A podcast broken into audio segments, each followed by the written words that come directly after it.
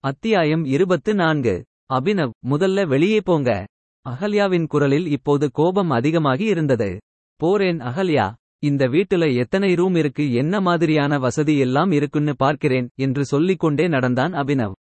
எதுக்கு பார்க்கிறீங்க? இந்த வீடு உனக்கு வேண்டாம் அகல்யா. நம்ம கல்யாணத்துக்கு அப்புறம் நம்ம எல்லோருக்கும் செட் ஆகுற மாதிரி வேற வீடு பார்க்கணும். அதுக்கு தான் பார்த்தேன். ரெஜிஸ்டர் மேரேஜ்க்கு வேண்டிய ஏற்பாடை நான் செய்றேன். நீ இன்னும் என் கிட்ட சொல்ல ஏதாவது பாக்கியிருக்கா அபினவ் பேச்சின் பொருள் புரிந்த பிறகும் என்ன சொல்வது என்ன செய்வது என்று புரியாமல் தடுமாறினாள் அகல்யா. அபினவ் எந்த அவசரமும் இல்லாமல் அவளையே பார்த்து கொண்டு மௌனமாக நின்றான். அபினவ் அழைத்தபடி அவனை கட்டிக்கொண்டாள் அகல்யா. கெட்டியாக பிடித்தால் எங்கே அவனுக்கு வலித்து விடுமோ என்று யோசிப்பவளைப் போல மென்மையாக அவள் பிடித்திருந்தது அவனுக்கு சிரிப்பை வரவழைத்தது.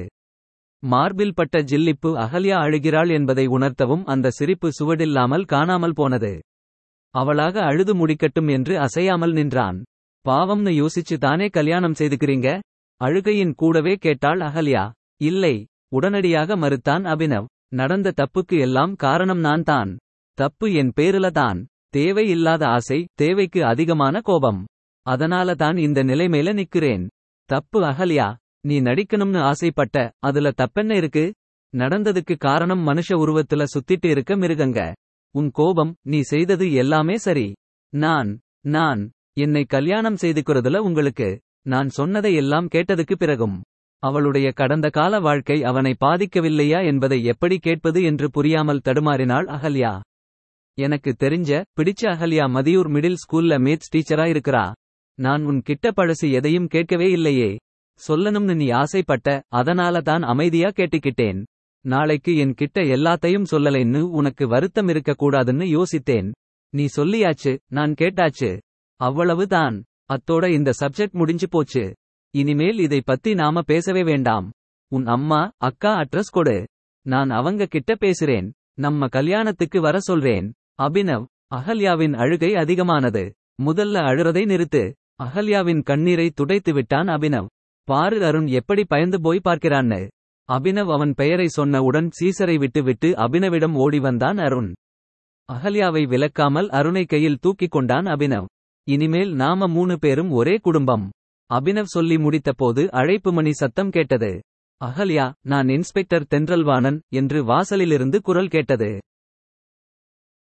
கையில் இருந்த லிண்டா கேஸ்டிலோ நாவலை கீழே வைத்தாள் சக்தி. மனம் கதையில் பதியாமல் வெறுப்பேற்றியது. விருப்பமே இல்லாமல் விளக்கை அணைத்துவிட்டு இருட்டை வெறித்தாள். முதல் முதலாக வாழ்க்கையின் மீது அலுப்பு ஏற்பட்டது. இப்படியே தனியாக எத்தனை நாட்கள் கழிப்பது என்ற கேள்வி எழுந்தது. சத்யா சொல்வது போல கல்யாணத்தை பற்றி சீரியஸாக யோசிக்க ஆரம்பிக்க வேண்டுமோ? மாலையில் கோபமாக வந்து நின்ற தென்றல்வாணனின் நினைவில் அவளுக்கு சிரிப்பு வந்தது. சத்யா அவனுடைய கோபத்தை கூலாக கையாண்ட விதம் மெச்ச வேண்டிய ஒன்று தான் இன்ஸ்பெக்டரின் கோபமும் சத்யா மீதான அன்பின் வெளிப்பாடு தானே.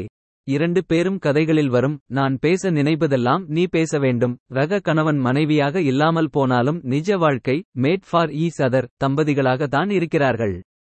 பார்க்க சுவாரஸ்யமாக தான் இருக்கிறது. ஆனால் அவளுடைய கேரக்டருக்கு அப்படி ஒரு மிஸ்டர் ரைட் கிடைப்பது சாத்தியமா? இல்லவே இல்லை. சான்ஸே இல்லை.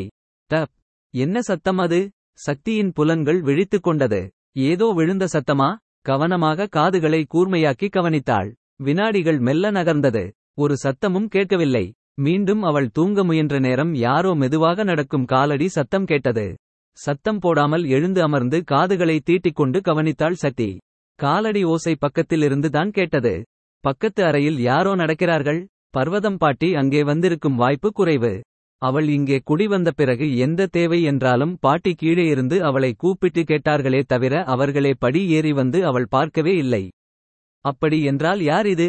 யாராக இருந்தாலும் அவள் ஏதேனும் ஆயுதத்துடன் முன்னெச்சரிக்கையாக இருப்பது நல்லது. காலடி சத்தம் வேறு இப்போது இன்னும் பக்கத்தில் கேட்டது. அவசரமாக யோசித்தாள். அந்த அறையில் இருந்த பழைய கிரிக்கெட் பேட் ஞாபகம் வந்தது.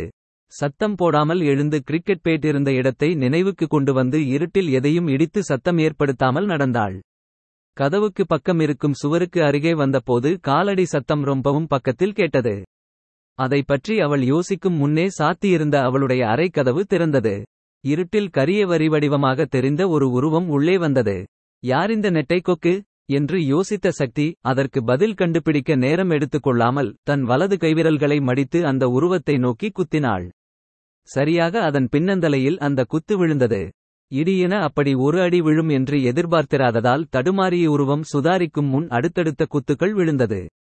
ஹாவ் வலியில் சத்தம் போட்டு கீழே விழுந்தது உருவம். Please please slow down. அடிக்காதீங்க. அந்த ஆண் குரலில் வலி தெரிந்தது. யாருடா நீ? எதுக்குடா உள்ளே வந்த? போலீஸ் பாணியில் கேள்வி கேட்டு மலித்த வீராங்கனை போல கீழே விழுந்திருந்தவன் அசையாத வண்ணம் மேலே ஏறி அமர்ந்தாள் Sakthi look look I have a reason. அவன் வலியோடு பேசினான். பலாரென்று அறை ஒன்றை கொடுத்தாள் சக்தி பெரிய இங்கிலீஷ் துறை. நடுராத்திரி திருட்டுத்தனமா உள்ளே வந்துட்டு இங்கிலீஷ்ல தான் பேசுவாராம். யாரு நீ? எதுக்கு வந்த? உண்மையை சொல்லு. இல்லை பல்லெல்லாம் தட்டி எடுத்துருவேன் சக்தி என்னம்மா சத்தம்? என்ன? பர்வதம் பாட்டியின் குரல் அக்கறையும் கவலையும் கலந்து கீழிருந்து கேட்டது.